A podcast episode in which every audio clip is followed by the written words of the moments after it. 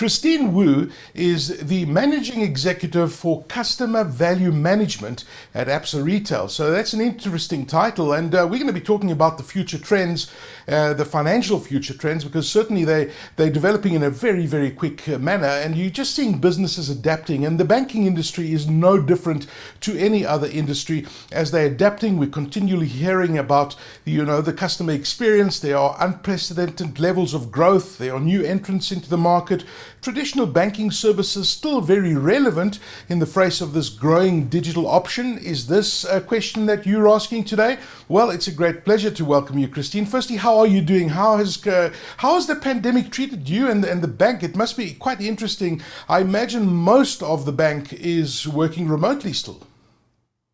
Well, thank you, Aki, for having me on the show. And um, I must say, the last 18 months, two years, uh, I think it really sort of takes the definition of agility to a whole new level. I think it's everything from mental agility, situational agility, um, you know, collaboration agility. I think it really has an entirely different meaning to me compared to before the pandemic. No, absolutely. I think we've we've discovered so many things about uh, relationships that we have within the workspace, how we do business. I mean, uh, it's been extraordinary for every single person and every single business. How is the state of banking in South Africa currently? Where where do we find ourselves? Well, I think it is definitely a very, very interesting time. As a matter of fact, I think banking is at its most competitive, uh, you know, in the last 20 years. Um, and um, I do think it is a very, very exciting time to be a banker, um, you know, in order to deal with the shift in uh, customer behavior into digital, uh, to be dealing with the emergence of new players, um, not just from banking, but also from fintechs, from, um, you know, MNOs, from retailers, um, and also just in terms of um, really making sure that banking can play a more important role in owning its role in society, in creating a more equitable, um, you know, more more um, more welcoming society. I think you know um, it is a very exciting time to be a banker. Oh, there's no doubt about that. I mean, I was just looking at some of the statistics. I mean, there, there's still so much growth and potential in the banking industry, despite the fact that there are new entrants and, you know, you're talking about fintech. But I didn't quite realize how many people are still unbanked, even in a country like South Africa. Now, have you noticed any of these changes that, you know, in the consumer appetite for digital banking? I imagine that, that lockdown has changed a lot of uh, attitudes towards digital banking. So, Aki, I think that's a really great question. What we are seeing is that, um, you know, actually a very polarized reaction. I think on the one hand, we're seeing a surge in adoption when it comes to digital. We had a record number of people signing onto digital channels. I think last year was, um, you know, we had like 20, 20% increase in our, uh, you know, digital app um, uh, uh, users. Um, and we're also seeing a, a, significant increase in e-commerce transactions, uh, the usage of uh, contactless cards. So all these indicate a shift towards digital.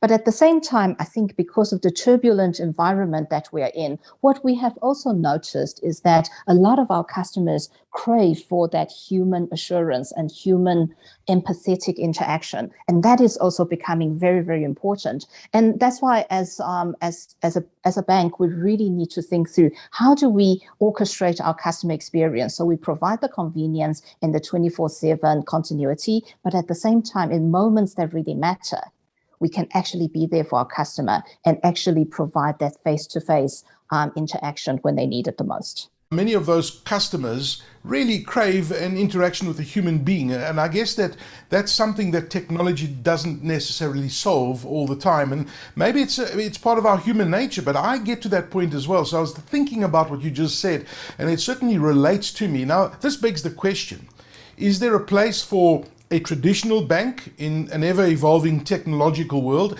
especially when you look at an extensive branch network where you have thousands of employees and additional costs. I mean, uh, where, how do you see that playing out? Well, Aki, I think banking has been around for the last two, 3,000 years, and it's always been on a continuous um, path of uh, reinvention and evolution. And I think it's no different to, to what we are seeing now. Um, I, I think a lot of times we like to make the comparison between a traditional bank and does it have a role, etc. Um, I think the question is um, rather how would the traditional bank evolve to adapt to the mm. future? Because um, you know I, if we take a step back and we look at the traditional banks, um, it's actually also been leading a lot of the innovation. So the fact that we try to think about traditional banks as uh, uninnovative, uh, you know, being traditional um, and and not technology uh, technologically oriented, I think it's a it's not a, a, real reflection of what's happening out there. Um, a lot of the innovation in terms of you know how we bank, um, you know, actually all come from traditional banks, and it's just important that as we go forward, we need to continuously evolve the way we serve our customers. We need to continuously evolve the product offering and the customer experience to keep up with the with the society but it doesn't mean that we won't have a place. It's it's actually just part of how we need to actually develop ourselves as the organization that's very interesting. I mean, uh, customer experience is one thing that comes up over and over again. But just to what you said, you're 100% right. You know, I've had uh, the privilege of engaging with ABSA as, as one of my, one of my clients to, you know, see what you guys do in the background. And for your average customer, uh, you know, you don't see what the bank is actually doing in the background with that in mind, what will the future of traditional finance, financial services and payments holds? Once this technology gain happens and there's widespread adoption as we are seeing happening right now, we, what will happen then? Well, um, I think it's always hard to tell what is going to happen in future. Um, two years ago, we can't really predict that we would all be working from home, and um, you know, we we can't actually imagine the society that we're living in right now.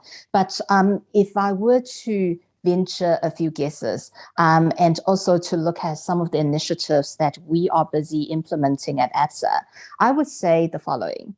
First of all, I think we are going um, from just digitizing a traditional experience to creating a whole new set of digital experiences.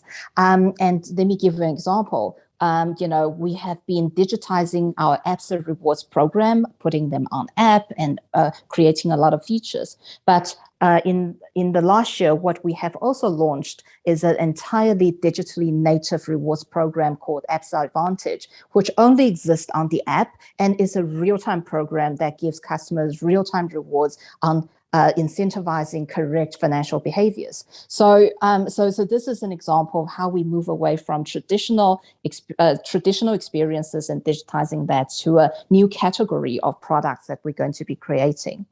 Um, and the second point to the earlier point around becoming more empathetic, um, you know, there's also going to be a lot of work that goes into just making the customer journeys actually quite empathetic. So moving away from just menu based, I click and then um, you know you give very rigid answers um, to really uh, conversational uh, UX uh, to, to really a more human, empathetic type of in- interactions. Um, and then also, you know, a big part of investment is then how do we enable our colleagues to advise our customers better, to actually give them better experience. Um, so, so that would be a second avenue that we're looking at.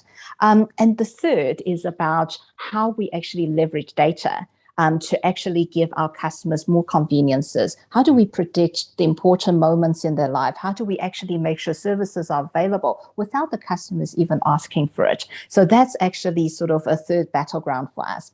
And the fourth, um, also very importantly, is going to be around security and pri- uh, privacy really making sure that we can protect our customers uh, from the from from uh, from a lot of the digital fraud that's going out there. But ultimately, it's also about protecting the privacy and the digital identity of our customers in in the sphere because that is the foundation, um, you know, of a lot of the trust that goes into a digital banking experience. Wow, it's uh, quite a multi-pronged approach uh, that you have as ABSA and a, a, very exciting journey that you're going on. I mean, uh, touching on human behavior, um, security, which is like the one thing. I think trust is such an important aspect you raised. And of course, the big data, which is absolutely fascinating, the amount of, of insight that you can get on your customers and use that to better improve that experience. Now, as a traditional bank, has ABSA capitalized on this digital landscape? Well, I would say that um, has actually been, um, you know, leading on a number of, uh, you know, digital initiatives. Um, so I think if we look at our banking app, um, it is actually uh, one of the most user-friendly uh, and, and stable platforms out there for, for customers to engage on. Um, and like I said, we have also made tremendous investment into our colleagues' capabilities to be able to offer seamless experience to our customers. Um, we actually currently uh, in in middle of a very big um, CRM implementation, uh, you know, to to to introduce Salesforce into our frontline. And that will actually make a massive difference to our ability to onboard customers, to actually provide them uh, appropriate level of service, and also even with complaints resolution. Um, so I think, you know, everything from uh, you know, from onboarding a customer to how to service them in the right moment. Um, you know, I think we, we're making tremendous strides into in, in the digital sense. Absolutely fascinating and exciting times for the banking industry. Christine Wu, who's the Managing Executive for Customer Value Management at ABSA Retail. Thank you so much, Christine, for joining us on What's Next. It's been an absolute pleasure chatting to you and uh, sharing those insights as to how ABSA is looking at the future of banking and the next steps. And uh, it's certainly a very, very exciting journey. Thank you so much for joining us, Christine. Thank you for having me.